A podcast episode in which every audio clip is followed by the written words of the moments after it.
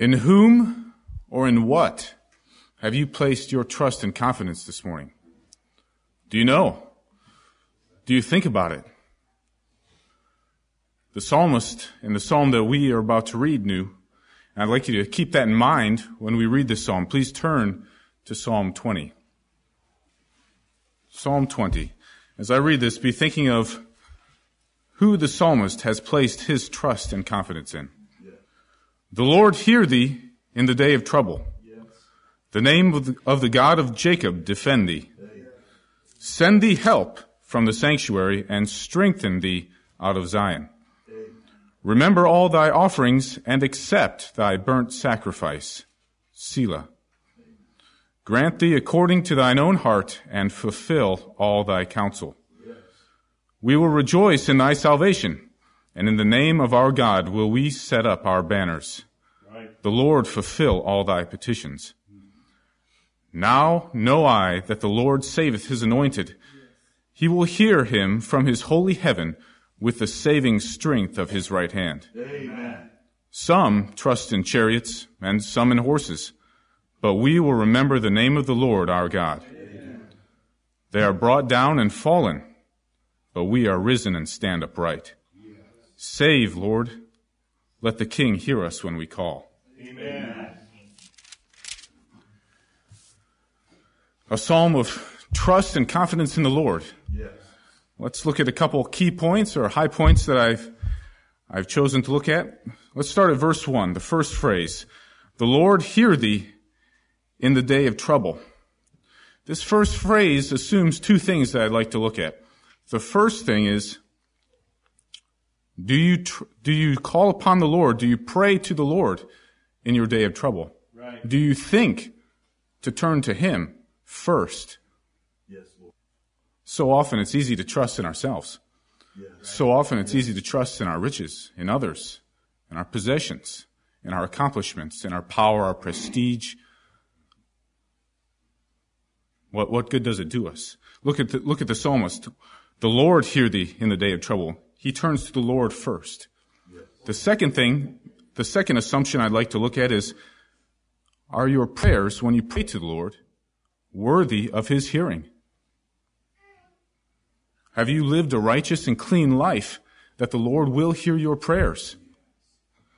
Psalm 66:18 says, or David, the psalmist says there, if I regard iniquity in my heart, the Lord will not hear me even if you do turn to the Lord first, if you have unconfessed sin or other things that you're cradling in your life that shouldn't be there, the Lord won't hear you.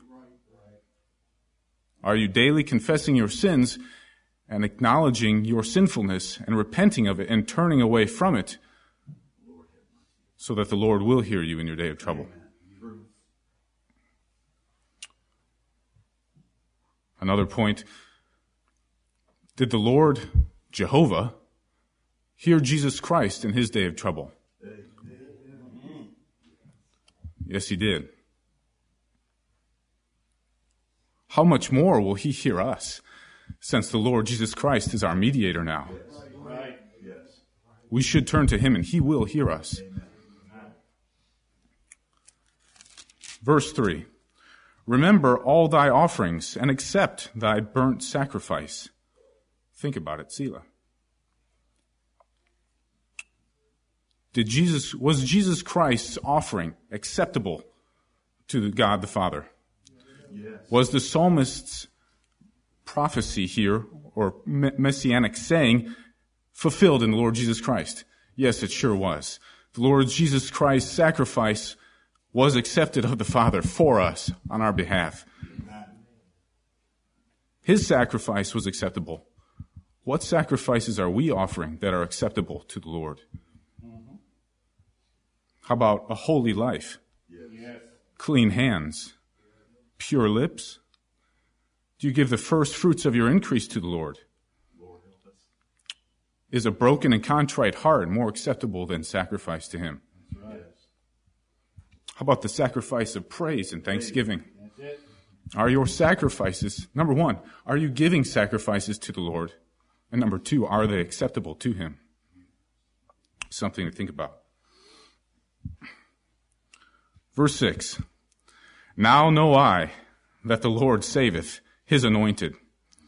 He will hear him from his holy heaven with the saving strength of his right hand. The Lord will hear and answer your prayers. Isn't that incredible? Yes. James 5:16b, the effectual fervent prayer of a righteous man availeth much. You can accomplish a lot in prayer and the Lord will hear you. And here in this verse it says, He will hear you with the saving strength of His right hand. Amen. What can the Lord not do in your life? What is too big in your life that you don't think the Lord will help you? You're wrong. Put your trust and confidence in Him. Yeah. He will deliver you. Yeah. Right. He'll forgive your sins. Is that not incredible? Reading through the, the New Testament and the Gospels, so often Jesus would heal a man or first, he would forgive his sins. And the Pharisees would say, Who is this man to forgive sins? Then Jesus Christ would heal the man so he could prove his point. What is harder? To heal this man of leprosy or of his infirmity or to forgive sins? He can do both. He can do both for you. He has done both for us. Trust him. The Lord's hand is not shortened.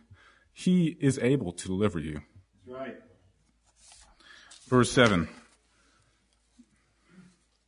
Some trust in chariots and some in horses, but we will remember the name of the Lord our God.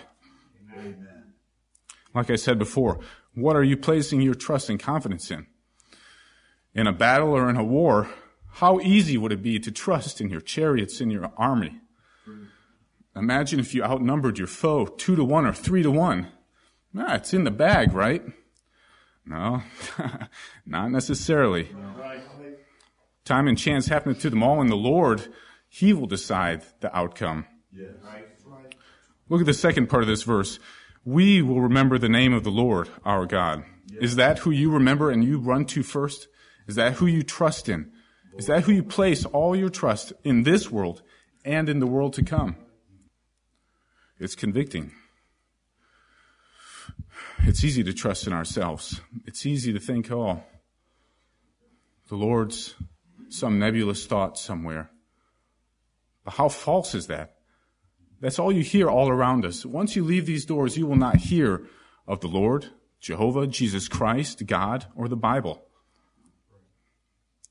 They brainwash us into thinking that you are your own man and you will make your own life. But that's total garbage we should run to the Lord from whom cometh our strength. Yes. He will deliver us. Look at verse 8. Look what happens to those who trust in chariots and in horses, or their riches and lands, or their selves, or their families. They are brought down and fallen. Amen. The Lord will destroy those men. Yes. Though He'll destroy us.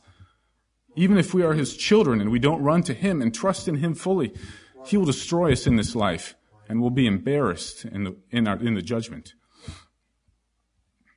But those who trust in the Lord are risen and stand upright. He will deliver them in the day of trouble. He will come to them. He will give you strength and peace. He is a great Savior. Wrapping up. How often do you pray to the Lord?